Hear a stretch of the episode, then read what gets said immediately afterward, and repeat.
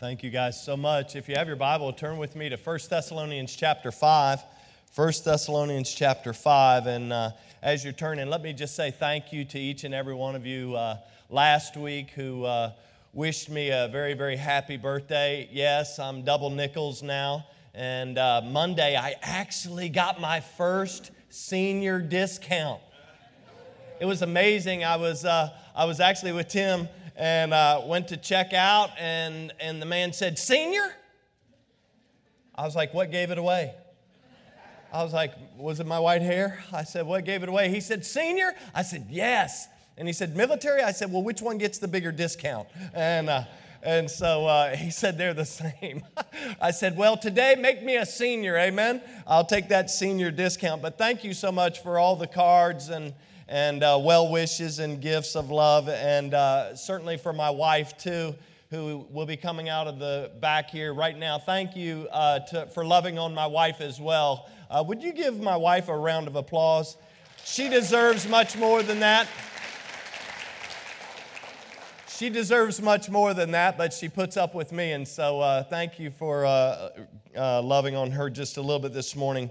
Uh, th- this morning, look with me in First Thessalonians chapter five, and I want to speak to you on a topic that, I'll just be honest with you, the devil does not want me to preach this message today, but I'm thankful that somebody prayed him out of this room and prayed him off the campus, amen? So if, if you just say a little prayer in your own heart, say, "Devil, get the heck out of here." Just say that right now. Say, "Devil, get the heck out of here. Get the heck out of here, devil." Uh, he does not want me to preach this message, and I will tell you, some of you may have noticed that things look a little different in here.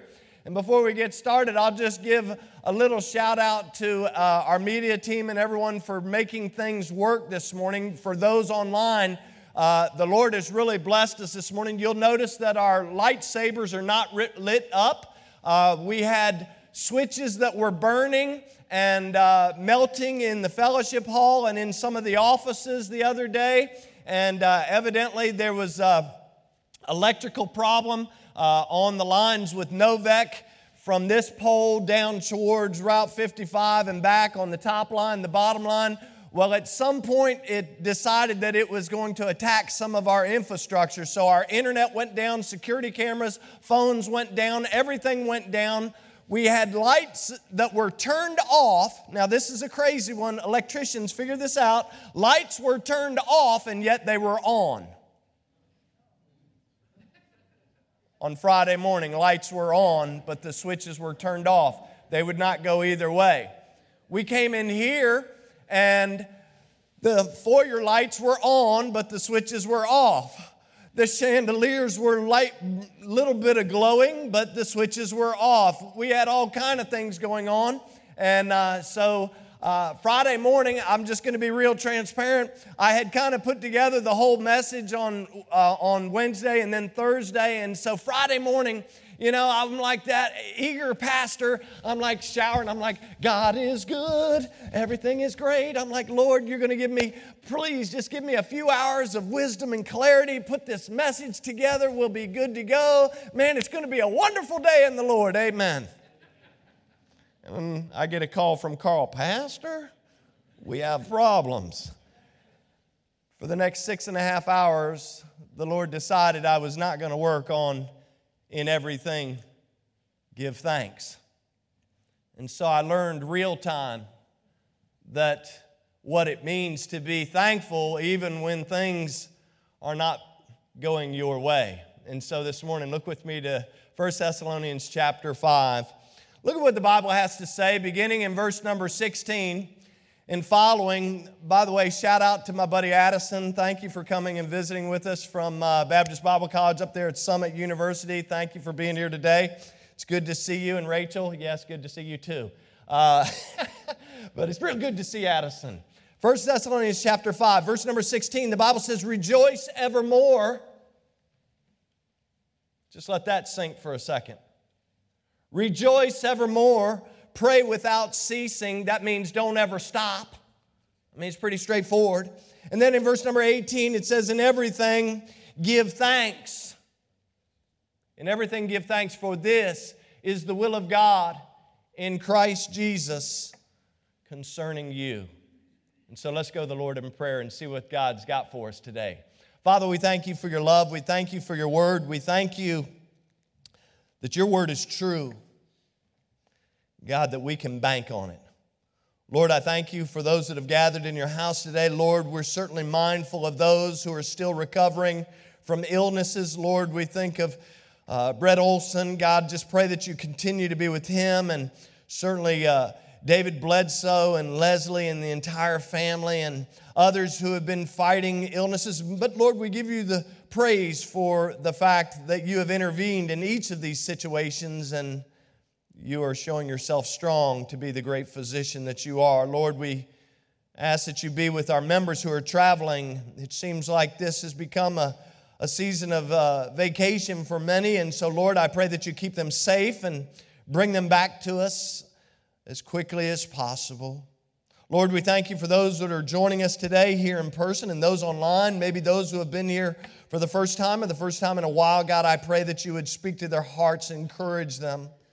God, I pray that you would speak to all of our hearts, that we might be challenged from your word today.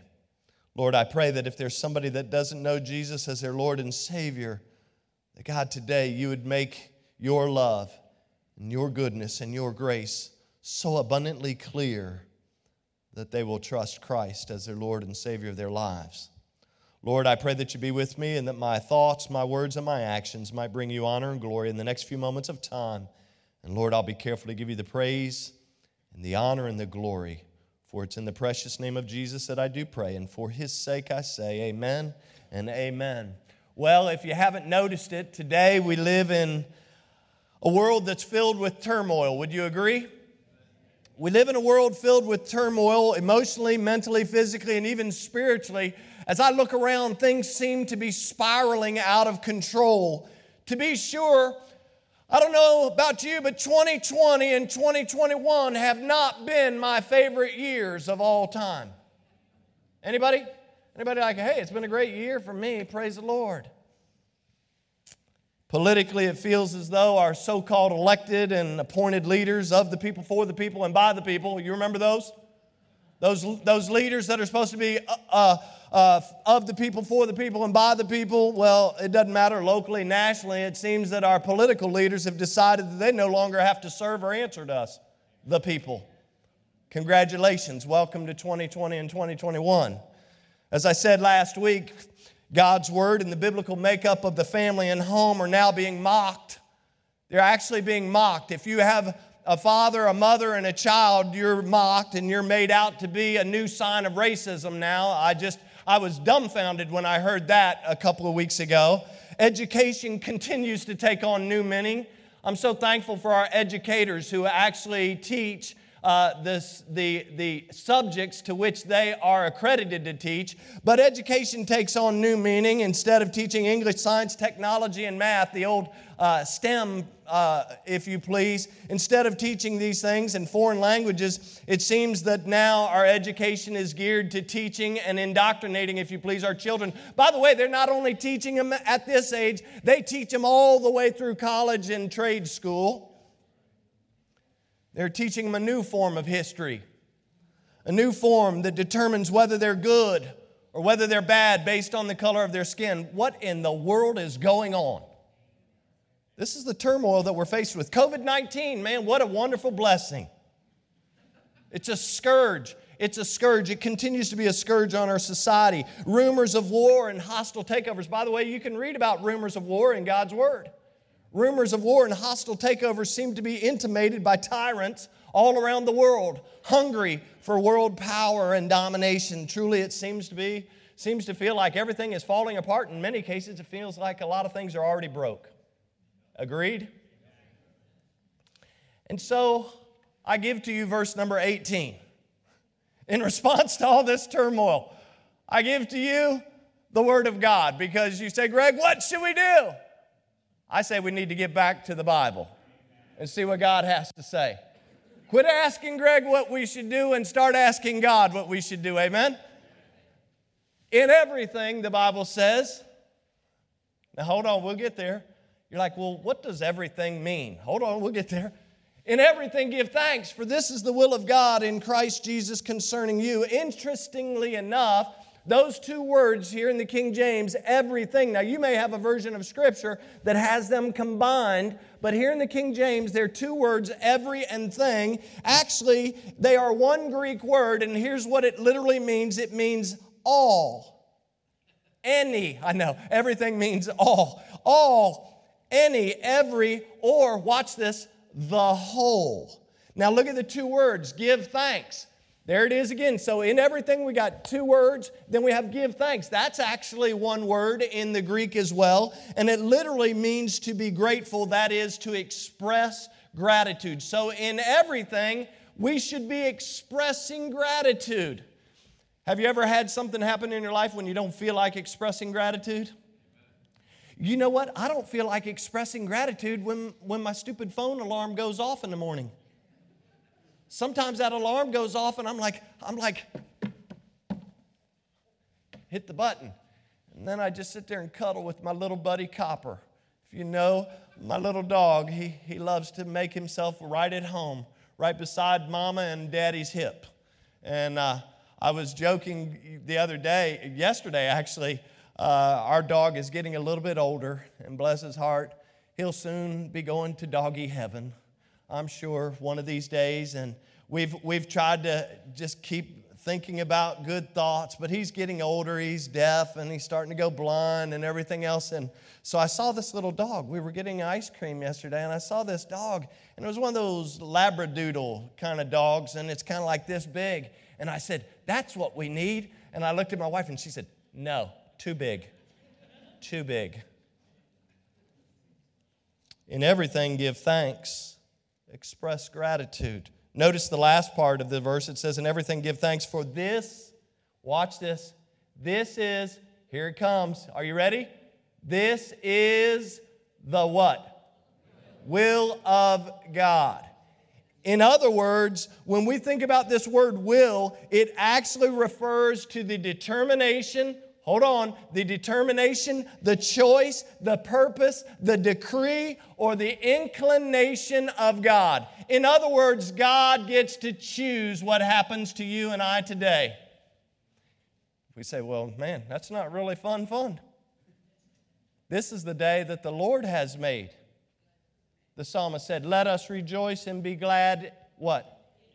In it, in His day. It's not my day, it's not your day, it's His day. Sunday is His day, Monday is His day, Tuesday, Wednesday, Thursday, Friday, Saturday. They're all His day. And so guess what? It is His decision, it's His choice, it's His inclination what takes place in our lives. It was uh, the late Doctor Adrian Rogers, that gifted pastor and wordsmith from years ago. Here's what he once declared. He said, God's will is not something that you have to do. It's actually something that you get to do. See, that's a way to flip the script. It's not something that you and I have to do. It's something that we get to do. I was thinking about what Jesus said in John chapter ten. In verse number ten, you know, He talks about the thief comes but for to steal, to kill, and to destroy. But then He says these, these iconic words. He says, but I, I am come. Isn't that good news? He said, I am come that you might have life, and that you might have it more abundantly. Listen, Jesus wants the very best for you. A few of you are excited about that. Jesus wants the very best for you.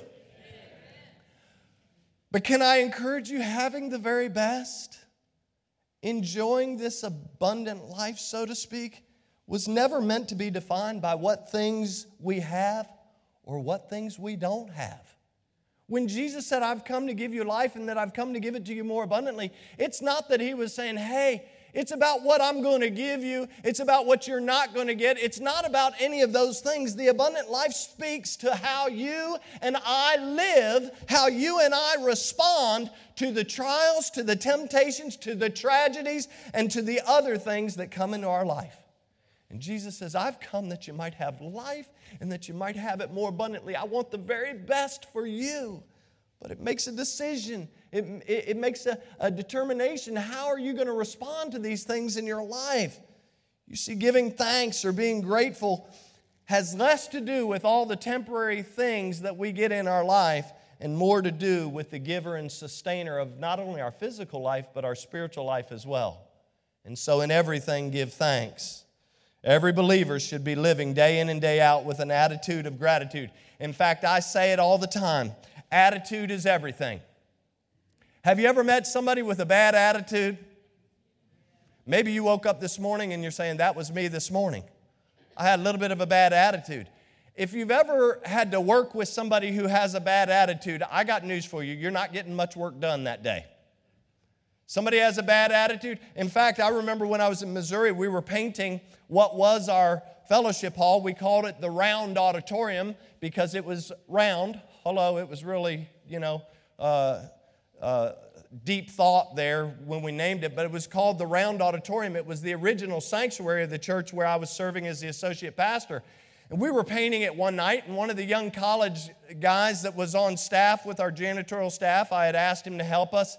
And so uh, there was uh, uh, uh, the youth pastor and myself. I was the associate pastor and the janitor. And it got to be about one, one thirty, two o'clock in the morning, and we were still painting.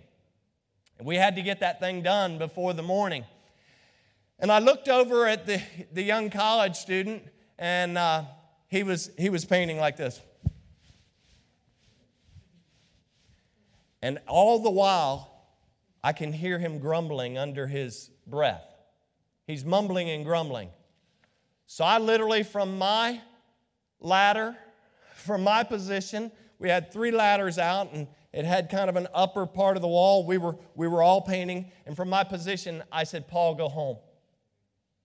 I said, go home.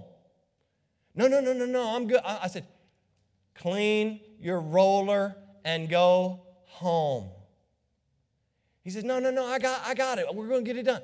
I said, buddy, I love you too much to let you stay here. I said, because you're, you're causing us a problem right now, because I'm going to have to come back and redo everything you've done because you've got a bad attitude and your attitude is affecting your work. Can I tell you that our attitude affects the way that we live? And if you don't have an atti- attitude of gratitude, the opposite is true.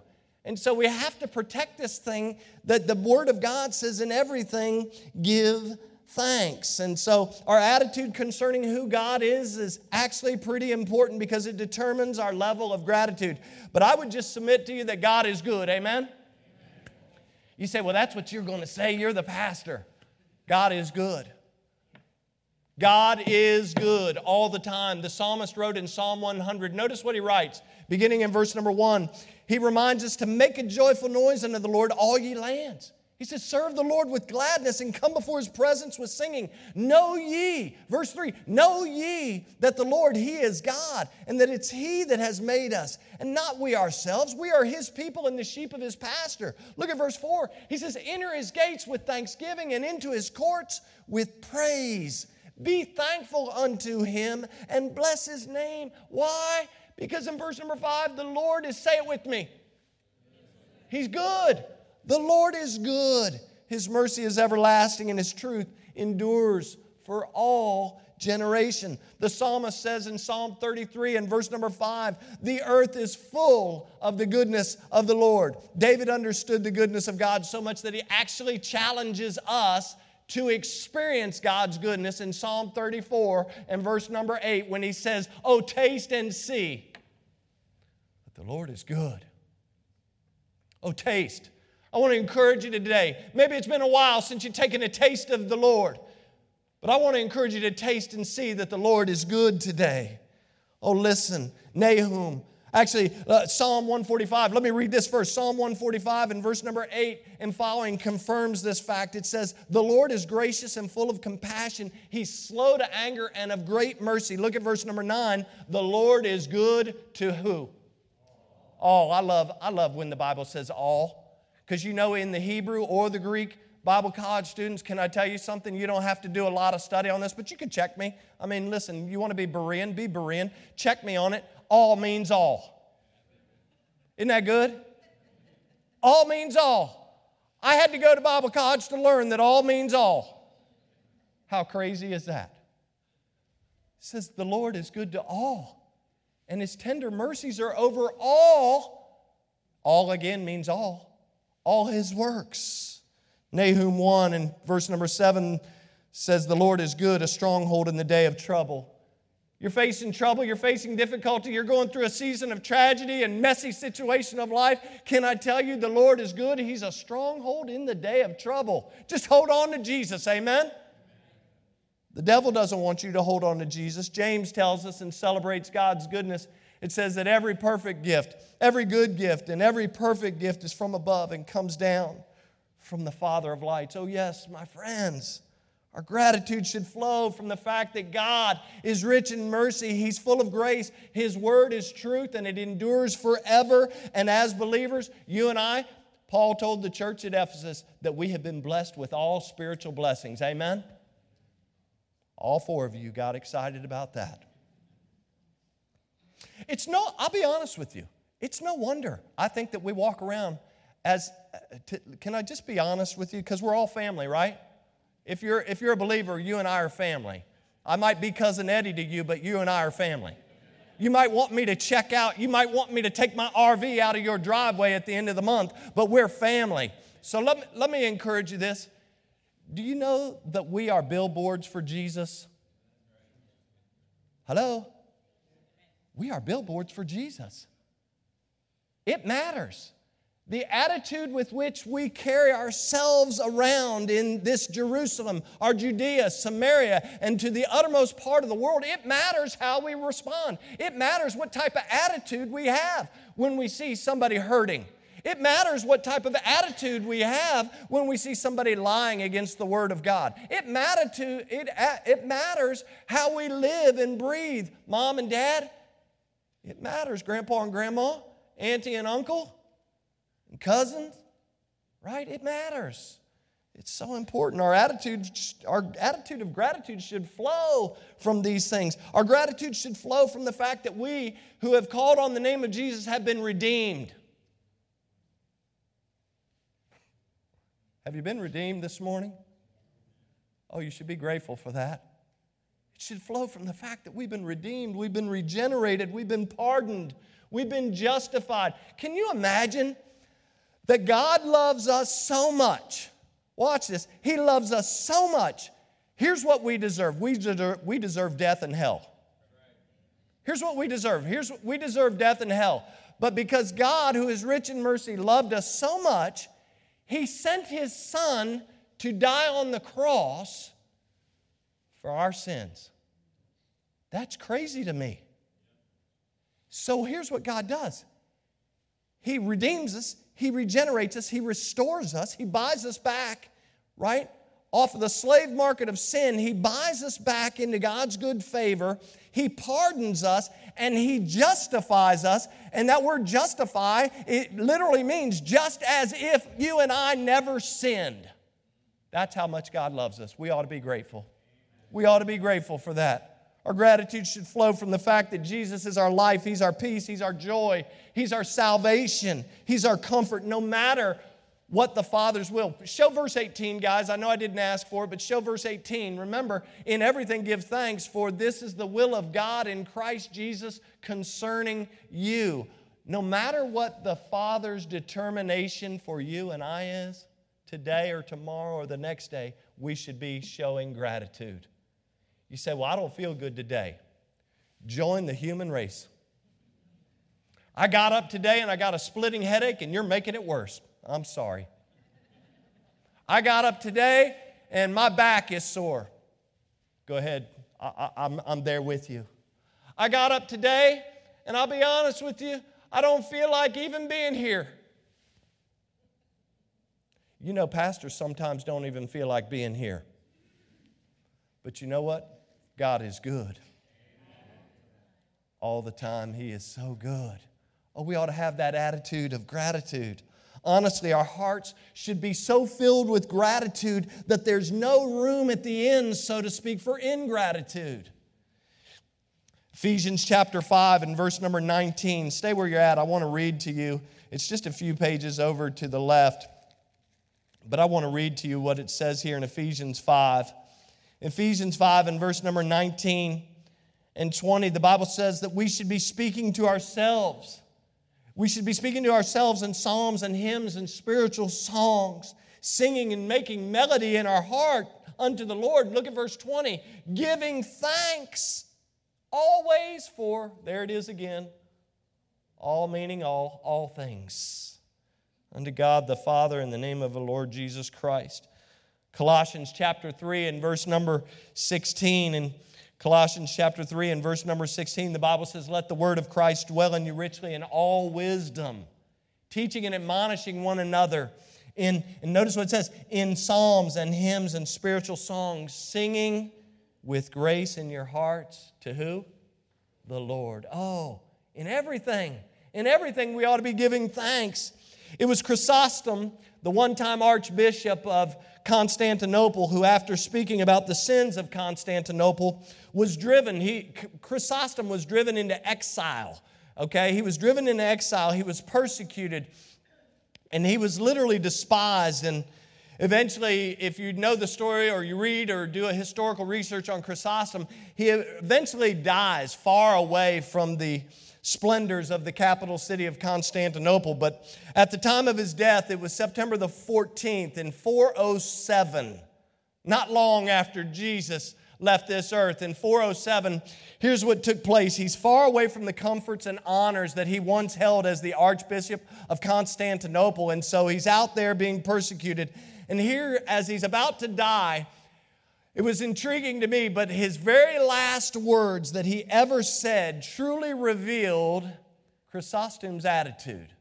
It truly revealed what he really felt at the end of the day. And here's what he said as he's getting ready to die. He said, glory to God for all things. Here's a man who had been stripped of his position, a man who was exiled because he talked about the sins of the people, because he called them to repentance. He was not only exiled, he was persecuted, he was defamed, he was beaten, if you read on and on. He was removed far away from everything he knew. And as he was getting ready to die, he said he looked over and he said, glory to God, glory to God for all things. Oh, that you and I would be grateful for the things that come in and out of our lives. And there's some biblical examples of gratitude that we can quickly learn, and I'm just going to run through them. The first one, though, if you have your Bible, turn with me to Daniel chapter six. Daniel chapter six. It'd be good for us to move a little bit. And I think Daniel's attitude is, despite the risk that he was facing at this time of his life, is one that we can learn from. In Daniel chapter six, you may recall, Daniel's born into noble life. And uh, he was called out and became a slave and was exiled as well from his homeland as a teenager. Can you imagine being a teenager and somebody pulling you out and saying, guess what, I'm going to pull you out of that comfort zone that you live in in the United States, and I'm going to exile you to another country, and in this country you're going to be a slave, and you're going to be indoctrinated, and you're going to live according to the rules and the regulations of this country. That was Daniel's life, young people. He's pulled out and cut off from his family. He's trained and served. But here's the deal with Daniel. He distinguished himself even in the midst of it all.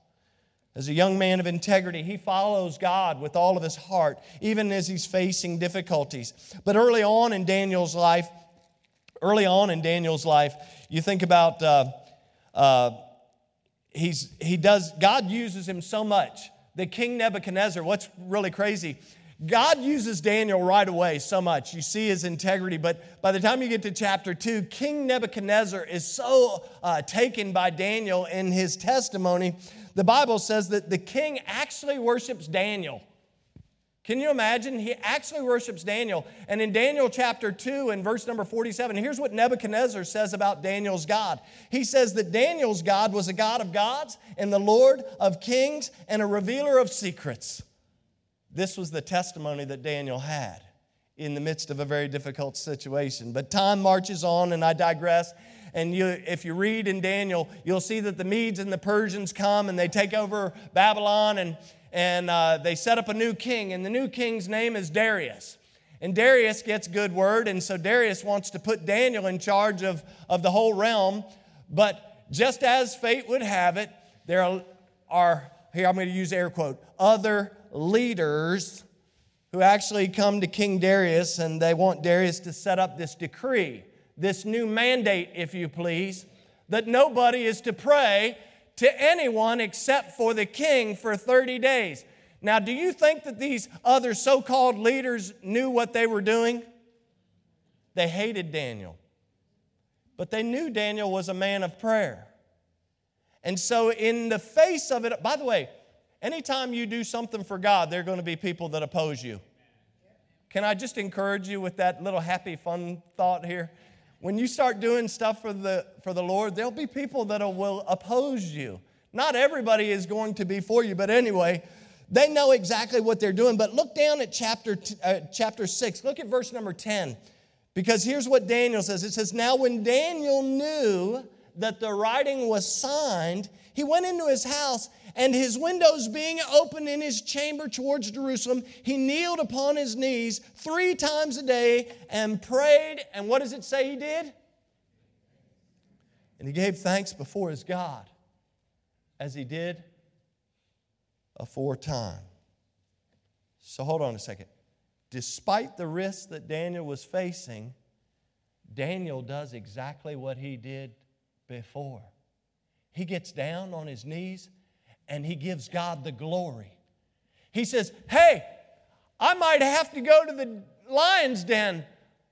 I may have to die, but you're not going to stop me from giving thanks to God." Hold on a second. I might have to die? I might, you, you might throw me into the lion's den if I pray to God, if I worship God, if I take time out for God. That's against your mandate. That's against your decree. I can no longer worship God. Hello, twenty twenty-one. We better wake up. twenty twenty-one, guess what? There's all kind of stuff running around in our culture and the world. It's not just in the United States.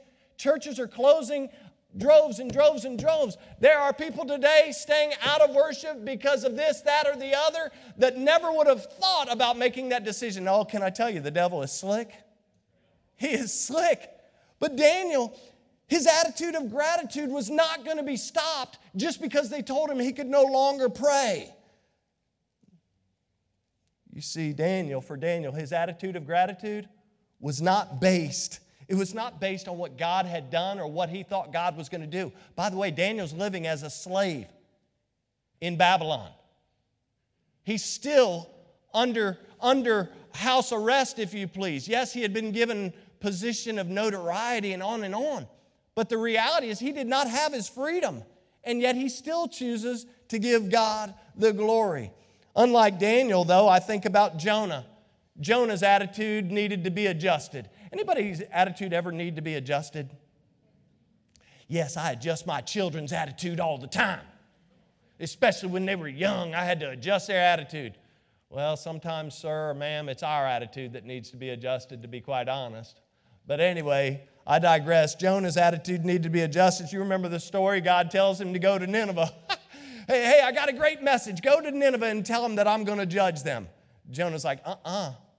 Not going to do it. I'm going to go this way. I'm going to catch a ship to Tarshish. I'm going to go in the opposite direction.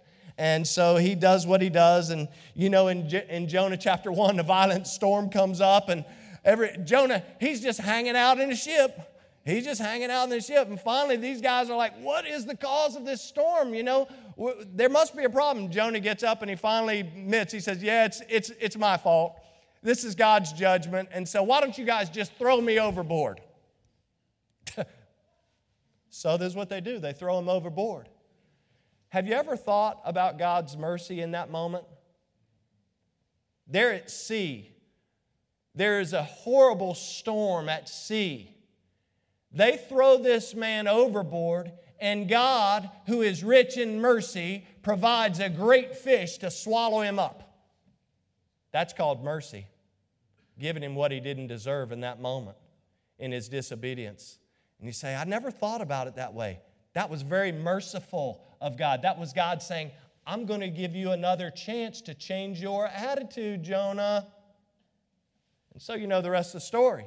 Jonah's in the belly of the fish. In Jonah chapter two and verse number one, the Bible says, Jonah prayed unto the Lord, watch it, his God. And you, you see his prayer, and he goes on, and you get down to verse number nine. Notice what, notice what Jonah says. He says, I will sacrifice unto thee with the voice of what? Hold on. Jonah, who had an attitude problem when God told him to go one way, decided he was going to go the other way. But now he's in the belly of a great fish, and he says, hey, listen, I'm going to sacrifice unto thee with the voice of thanksgiving. And he says, God, I'm going to pay. Notice what he says, I will pay that I have vowed. Salvation is of the Lord. And you know the rest of the story. After his prayer of gratitude, the fish does what? Spits him up as on dry ground. What does Jonah do? What's he do? He gets up and he goes to Nineveh. But can I tell you something? The sad reality is by the time you get to the end of chapter four, Jonah needed another attitude adjustment. We have no Jonah chapter five to see what that adjustment looked like. When we leave Jonah, he's moping and he's angry because God has shown mercy to the Ninevites, not remembering that it was God who just showed him mercy in the belly of a great fish and gave him another opportunity. By the way, that's called real life. Sometimes we need an attitude adjustment. Sometimes you get the attitude adjustment and you think, man, I'm doing big things. And then two chapters later, you really need another attitude adjustment.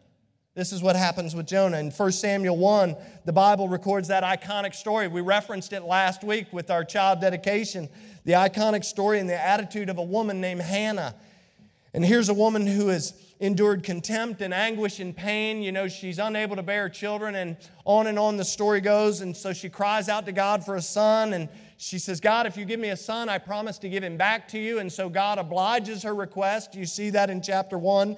And then you see also over the next few years, her husband Elkanah and the rest of the family, they go up to Jerusalem every year. They're going up to sacrifice unto the Lord. And, and it's as if Elkanah looks back at, at, at Hannah and says, hey, are you coming? And she says, no, I'm going to keep weaning this child. I'm going to keep weaning this child. And it's almost as if Elkanah is saying, saying, don't remember your vow. Don't forget your vow. Don't forget your vow. And so she weans the child Samuel. Uh, and then by the time we get to chapter two, notice what Hannah does, lest you think she forgot her vow. Notice in chapter two, in verse number one, the Bible says, Hannah prayed and said, what does she say? My heart rejoiceth in the Lord. That was her attitude. Her attitude was full of gratitude. She says, she says, my heart rejoices in the Lord. My horn is exalted in the Lord. My mouth is enlarged over my enemies because I rejoice in thy salvation. There is none as holy as the Lord, for there is none beside thee, neither is there any rock like our God. Folks, Hannah never, ever regretted or resented her promise, but instead she was grateful for what the Lord had done. Don't ever forget what God has done for us in our lives. By the way, I don't think there's any doubt in my military mind that Hannah loved her son. Do you think she didn't love her son?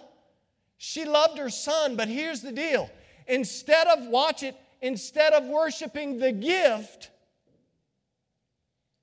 she turned and she worshiped the giver. She said, I'm thankful for this gift. I love Samuel, but it was to God that I prayed, and it was God who gave me this blessing, and therefore my worship and my praise and my thankfulness and my gratitude needs to be directed in the right place. Oh, what a woman. What a woman of God.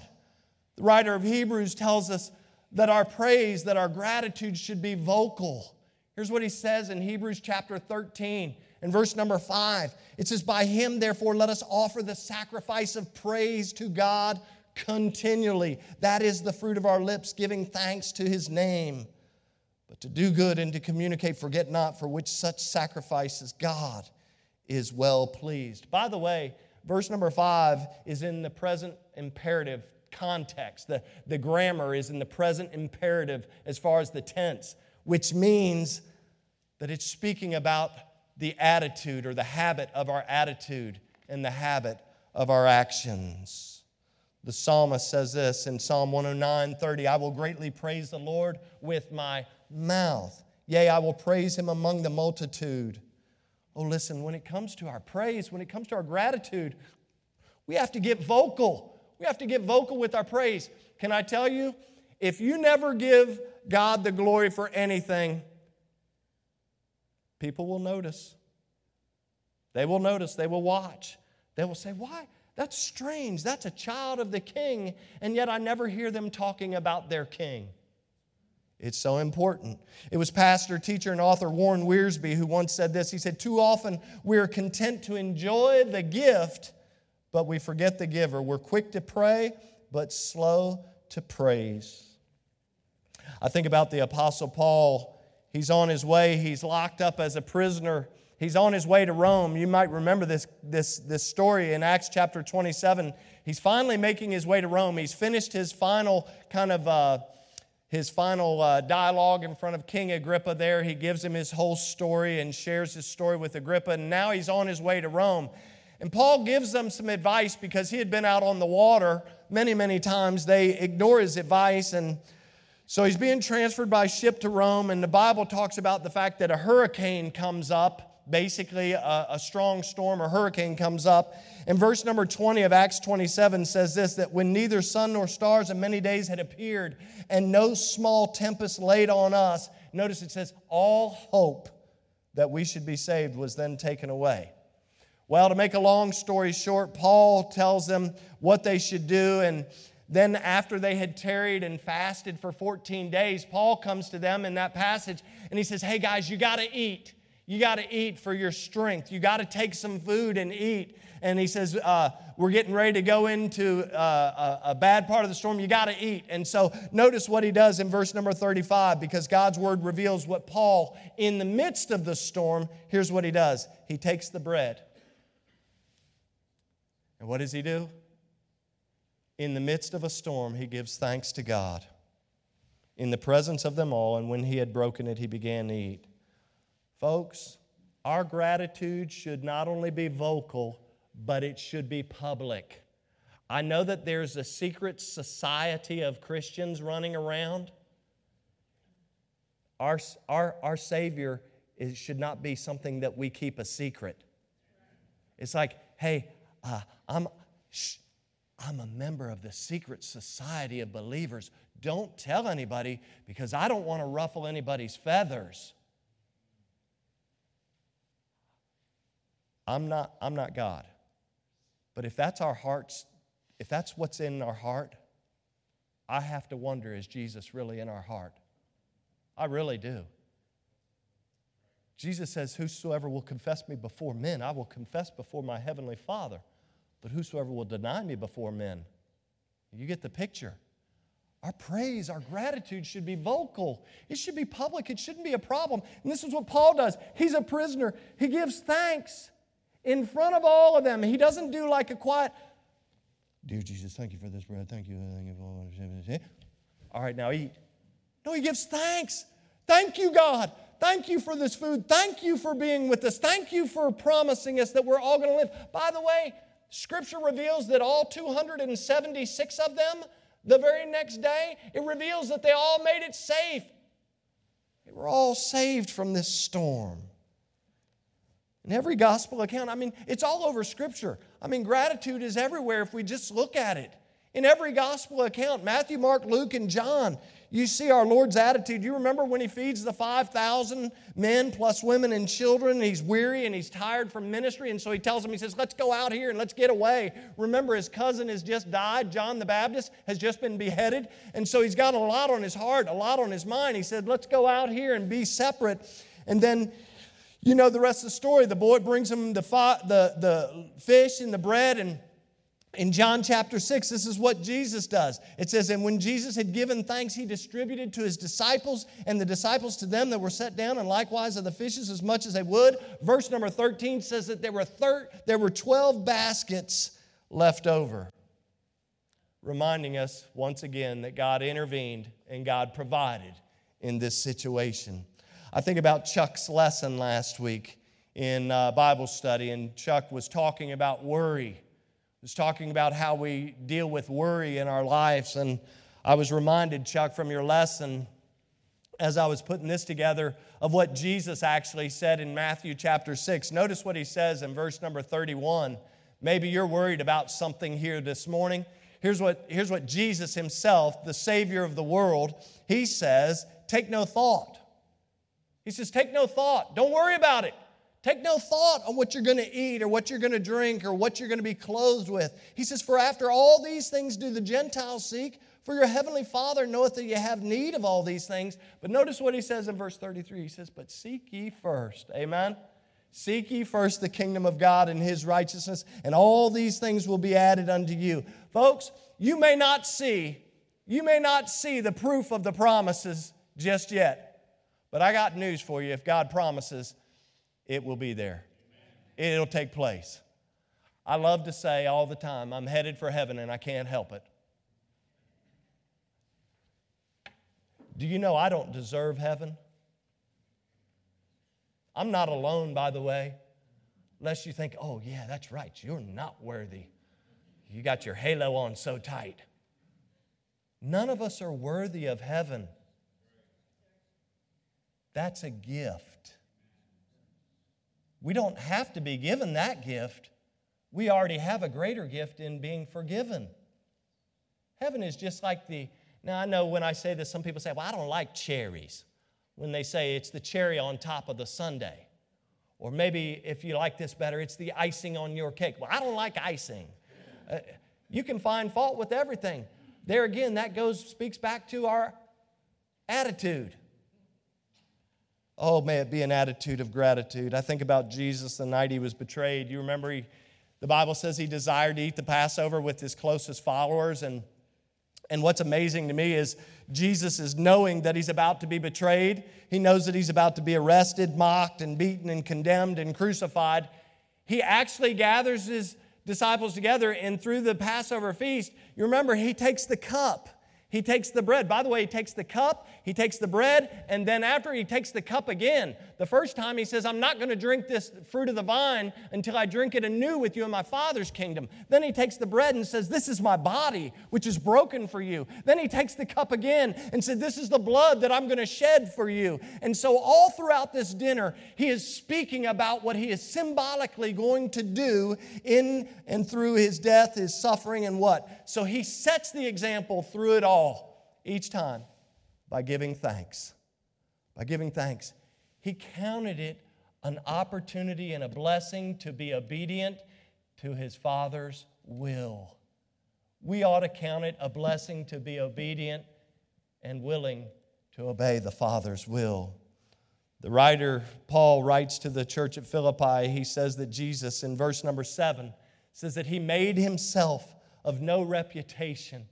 And it took upon him the form of a servant. Verse eight goes on and says that Jesus humbled himself and he became obedient unto death, even the death of the cross. Hebrews chapter twelve and verse two tells us that he did it all for the joy that was set before him. That's you and I.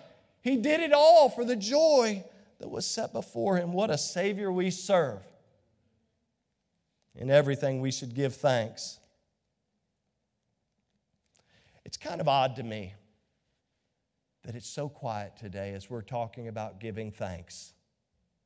It really is. It's kind of a interesting. I can talk about, as I began the message, I talked about the turmoil. And I talked about the political leaders. I talked about the education issues. Man, everybody was amening left and right. Yeah, that's right.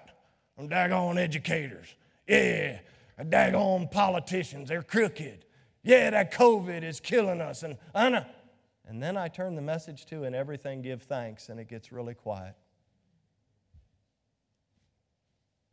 Just kind of interesting to me. You see, we shouldn't give thanks. The Bible doesn't say in everything give thanks because everything is good. It never says that. It says in everything give thanks, for this is the will of God in Christ Jesus concerning you. You see, everything that we experience or go through is not good. It's not good. It's not good. It's not great.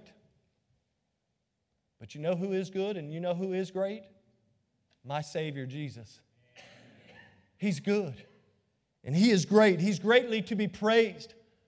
In Psalm sixty-nine, David, he's crying out to God. He's crying to God at the beginning of Psalm sixty-nine. He's like, God, you got to save me. He says, my enemies are all about me. In fact, in verse number four of Psalm sixty-nine, here's what David says. He says, they that hate me without a cause are more than the hairs on my head. Now, I, I, the only thing that I can be thankful for in that statement is that I have fewer hairs on my head than I had last year. And so maybe there's a few less people that are hating me. But this is what David said. He says, God, he says, my enemies, they're more than the hairs on my head. They hate me. They're coming after me. But by the time you get to the end of Psalm sixty-nine, what's amazing to me is when you get to the end of Psalm sixty-nine in verse number thirty and thirty-one, here's what David says. He said, whoo, he said, I will praise the name of God.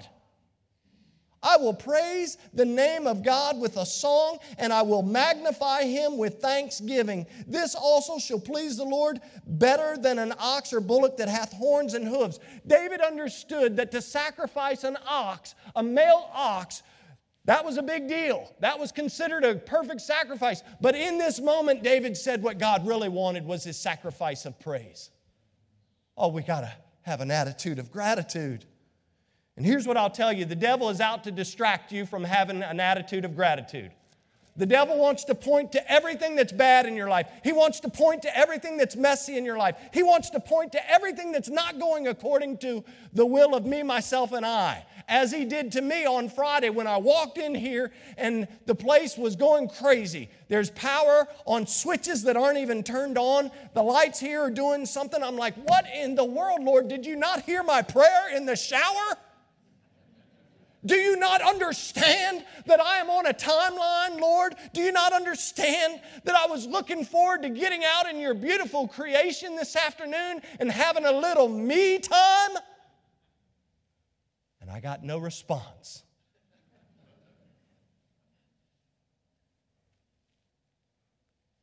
You know what I was reminded of? I was reminded of this message. God kept smacking me upside the face. He said, hold on, bro. Hold on, little bro.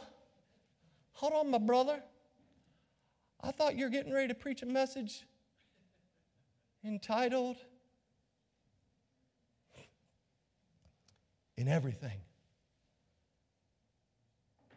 I thought you were getting ready to tell people that I'm good. I thought you were getting ready to tell people that I'm not only good, but that I'm great, and I'm good, and I'm great all the time. And you're a little upset about six and a half hour delay. You're a little upset that the computers are not working right. You're a little upset that there's no answer for the power problems. You're a little upset that you got switches burning left and right. You're a little upset that things aren't looking the way you wanted them to look today. And then I was reminded of verse eighteen. In everything, give thanks. It's not about the temporary. It's about the giver and the sustainer of life, the one who loved me and gave himself for me.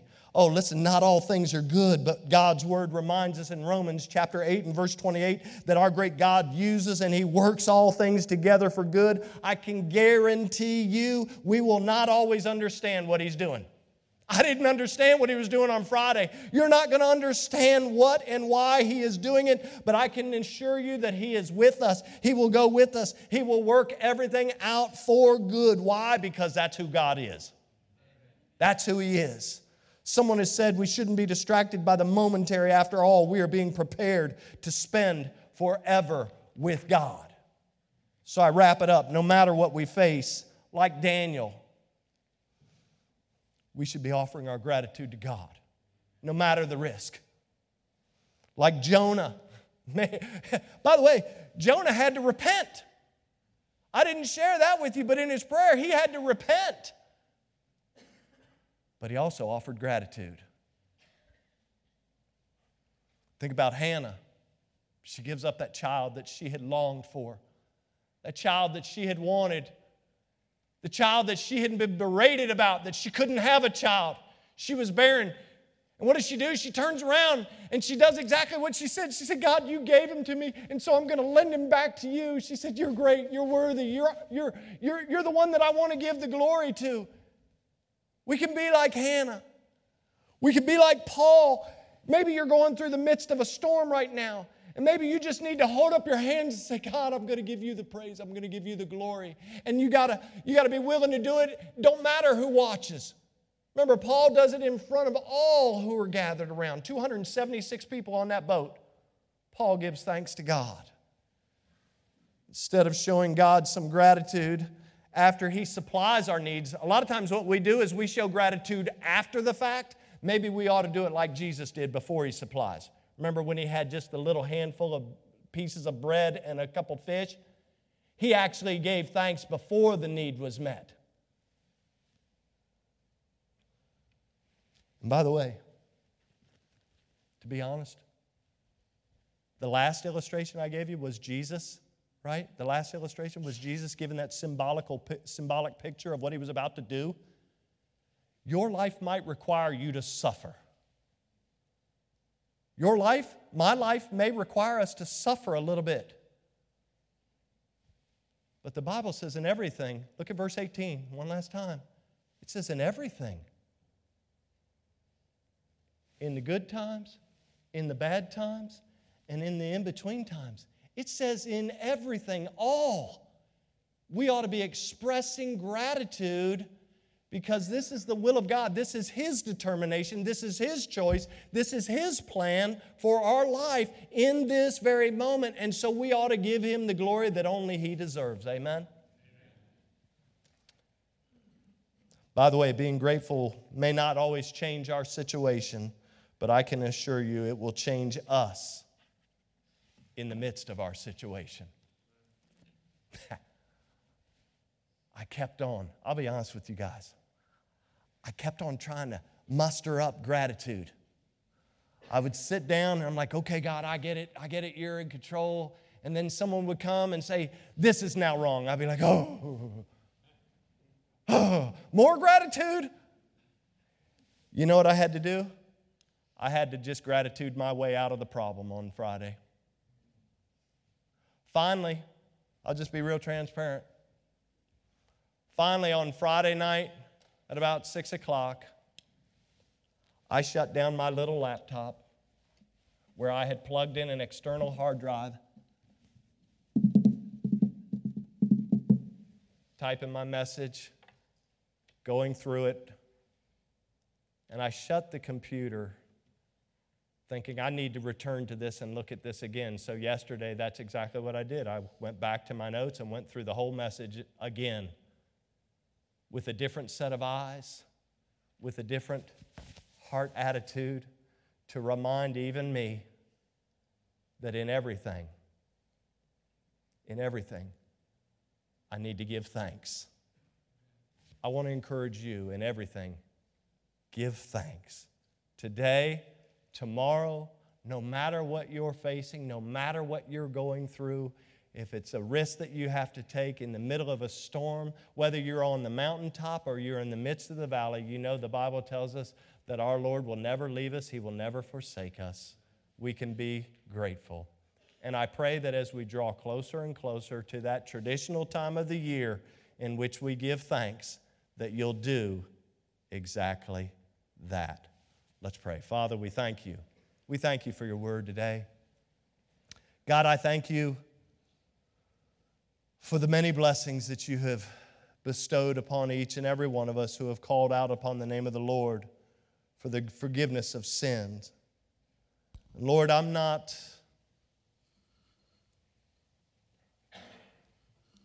I'm not sure, Lord, that we ever take time to say thank you the way that we should. But Lord, I want you to know I am thankful.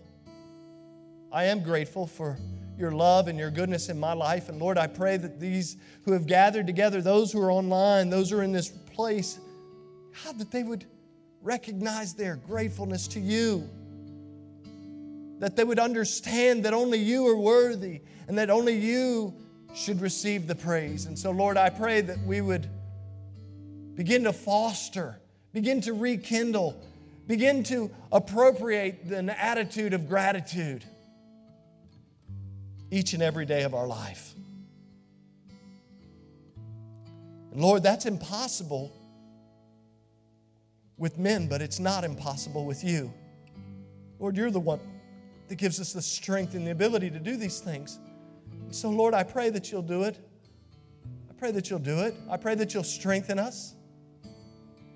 Lord, I pray that if there's somebody in this room that doesn't know Christ as their Savior, I don't understand how they could look at your word and not see your love, not see your goodness, not see your mercy over and over, even in situations like Jonah found himself in. That they could see this, that they could hear this, and they could understand this, and yet not trust Christ as their Savior. So, Lord, I pray in the quietness of this moment, there's somebody in this room that needs Jesus, that they'll simply understand that you, through your Son, have already done all the work. All they have to do is to believe and to receive Christ as their Savior.